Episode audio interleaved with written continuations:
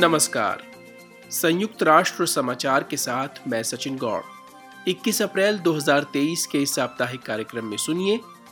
Sudan में हिंसक टकराव से बढ़ी चिंता, तनाव में कमी लाने और संकट सुलझाने के लिए प्रयासों में तेज़ी। अफ़गानिस्तान में महिलाओं के अधिकारों पर तालिबान की पाबंदियों से आर्थिक बदहाली गहराने की आशंका। बढ़ती विश्व आबादी के मुद्दे पर भय फैलाने से बचने और महिलाओं के प्रजनन अधिकारों की रक्षा किए जाने पर बल और वैश्विक चुनौतियों के समाधानों के लिए प्रकृति के संरक्षक, आदिवासी लोगों के पारंपरिक ज्ञान से सीखने की पुकार।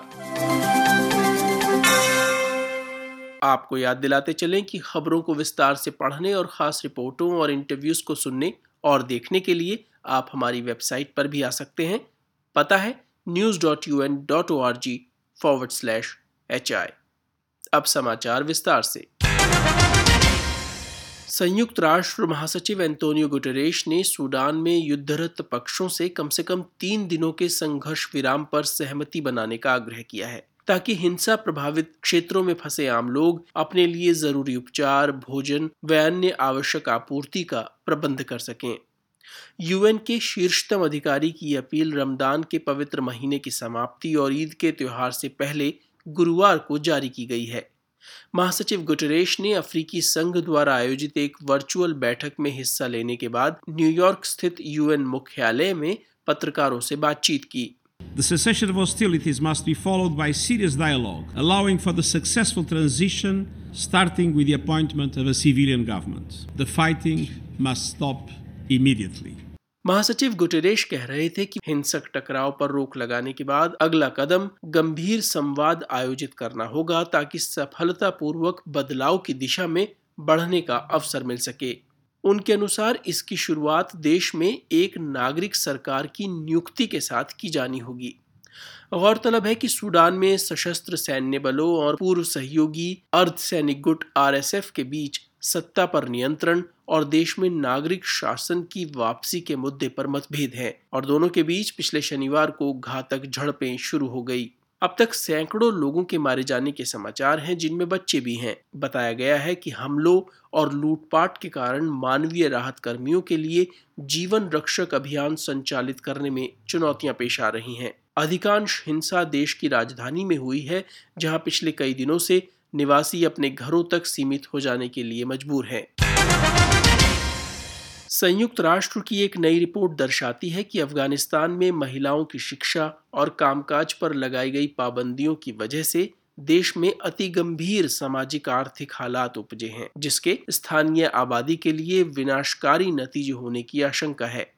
एक रिपोर्ट के साथ शिवानी काला। संयुक्त राष्ट्र विकास कार्यक्रम ने मंगलवार को अफ़गानिस्तान सोशियो इकोनॉमिक आउटलुक 2023 शीर्षक वाली नई रिपोर्ट जारी की है, जिसमें अगस्त 2021 में देश की सत्ता पर तालिबान का नियंत्रण स्थापित होने और उसके बाद उसके शासन से उत्पन्न हुई परिस्थितियों की समीक्षा की गई है। रिपोर्ट में बताया गया है कि सत्ता पर तालिबान के कब्जे के बाद अफगान अर्थव्यवस्था ढह गई थी, जिसके कारण पहले से ही कठिनाइयों से जूझ रहे इस देश की निर्धनता के गर्त में धंसने की गति तेज हो गई। एशिया प्रशांत क्षेत्र के लिए यूएन विकास कार्यक्रम की क्षेत्रीय निदेशक कन्नी विगन राजा ने सचेत किया कि अर्थव्यवस्था और सार्वजनिक जीवन में महिलाओं की सक्रिय भागीदारी के बिना देश टिकाऊ पुनर्बहाली के रास्ते पर आगे नहीं बढ़ सकता है। आंकड़ों के अनुसार अफ़गानिस्तान विश्व में सबसे कम प्रति व्यक्ति आय वाले देशों में है और देश की लगभग पिचासी फ़ीसदी आबादी निर्धनता रेखा से नीचे जीवन गुजार रही है। रिपोर्ट में देश की अर्थव्यवस्था में कुछ उत्साहजनक संकेत साझा किए गए हैं, लेकिन ये स्पष्ट किया गया है कि इसकी एक बड़ी वजह विशाल स्तर पर प्राप्त हो रही अंतर्राष्ट्रीय सहायता धनराशि है। अंतर्राष्ट्रीय सहायता में किसी भी प्रकार की गिरावट से अफ़गानिस्तान के लिए आर्थिक संभावनाएँ बद से बदतर हो जाएँगी। यौन एवं प्रजनन स्वास्थ्य संबंधी मामलों के लिए संयुक्त राष्ट्र एजेंसी ने बुधवार को प्रकाशित अपनी एक नई रिपोर्ट में आगाह किया है कि विश्व आबादी में वृद्धि के मुद्दे पर चिंता या भय फैलाने वाले वृतांतों से बचा जाना होगा और महिलाओं के शरीरों को सरकारी नीतियों का बंधक बनने से भी रोकना होगा। ज़्यादा जानकारी के साथ यूएन न्यूज़ हिंदी के प्रमुख महबूब खान। यूएन एजेंसी ने अपनी नवीनतम रिपोर्ट में बताया है कि विश्व आबादी आठ अरब से ज़्यादा होना अभूतपूर्व प्रगति का द्योतक है। मगर इससे चिंताएँ भी उपजी हैं और अधिक संख्या में देशों की सरकारें अब प्रजनन दरों में बदलाव लाने की कोशिश कर रही हैं। नवंबर 2022 में विश्व आबादी आठ अरब होने की खबर को इस नज़रिए से नहीं देखा गया था।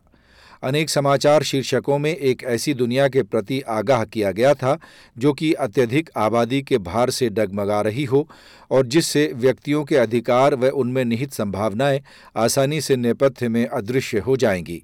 जन्म दरों को एक समस्या और एक समाधान के रूप में देखा जाता है और उन लोगों के निर्णय अधिकार को ध्यान में नहीं रखा जाता, जो जन्म दे रहे होते हैं। यूएन एजेंसी का कहना है कि आबादी का आकार चाहे जैसा भी हो, समावेशी और फलते फूलते समाजों का निर्माण किया जा सकता है। लेकिन इसके साथ आबादी में बदलाव को ध्यान में रखते हुए योजनाएँ बनाने और सोच में बड़े बदलाव लाने की भी तैयारी करनी होगी।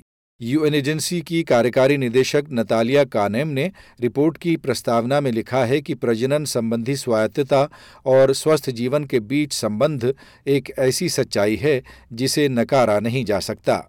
जैसे जैसे महिलाएँ अपने शरीरों और जीवन के बारे में चयन करने के लिए सशक्त बनती हैं, वो और उनके परिवारों के साथ साथ समाज भी फलते फूलते हैं।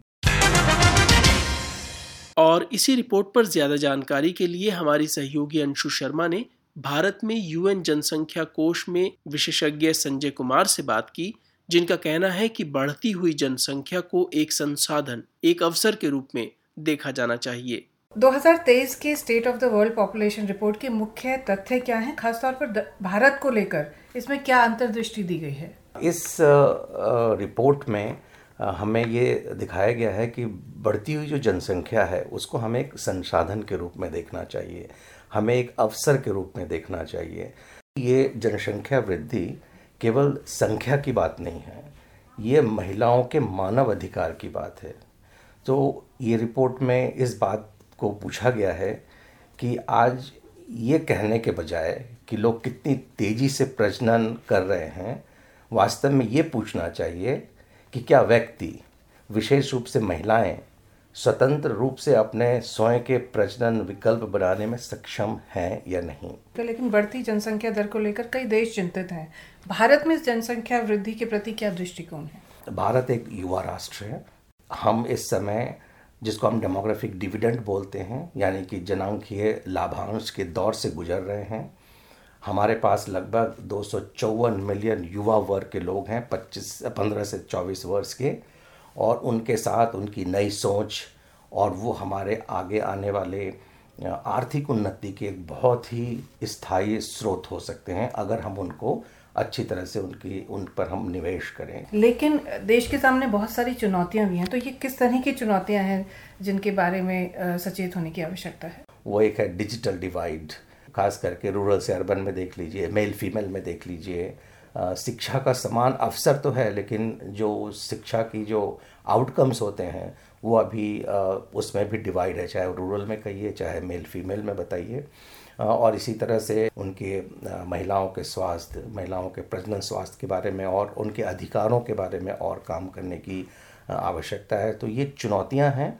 और इन चुनौतियों को अगर हम ठीक से टैकल करें और आगे के लिए प्लानिंग करें तो ये युवा देश का हम पूरा फ़ायदा उठा सकते हैं।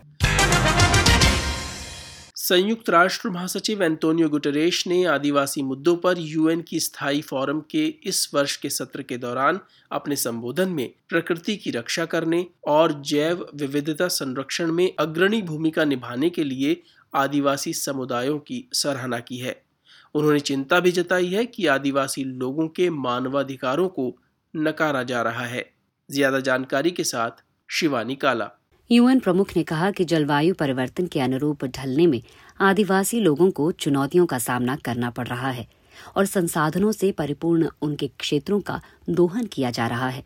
उन्होंने कहा कि संयुक्त राष्ट्र सभी स्तरों पर नीतियों व कार्यक्रमों में आदिवासी लोगों के अधिकारों और उनकी आवाजों को बढ़ावा देने के लिए प्रतिबद्ध है। कोलंबिया में जेनु समुदाय के एक आदिवासी सदस्य और यूएन स्थायी फोरम के प्रमुख डारियो मेजिया मुंताल्बो ने बताया कि आदिवासी लोग जलवायु संकट के समाधान प्रदान करने और अपने अनुभव बांटने के लिए तैयार हैं। उन्होंने कहा कि तात्कालिक जलवायु कार्रवाई के लिए आदिवासी भाइयों व बहनों का उत्पीड़न, उन्हें मार दिए जाने व उनके अपराधीकरण को रोकना होगा। तो आज के इस बुलेटिन में बस इतना ही। सचिन गौड़ को अनुमति दीजिए। नमस्कार।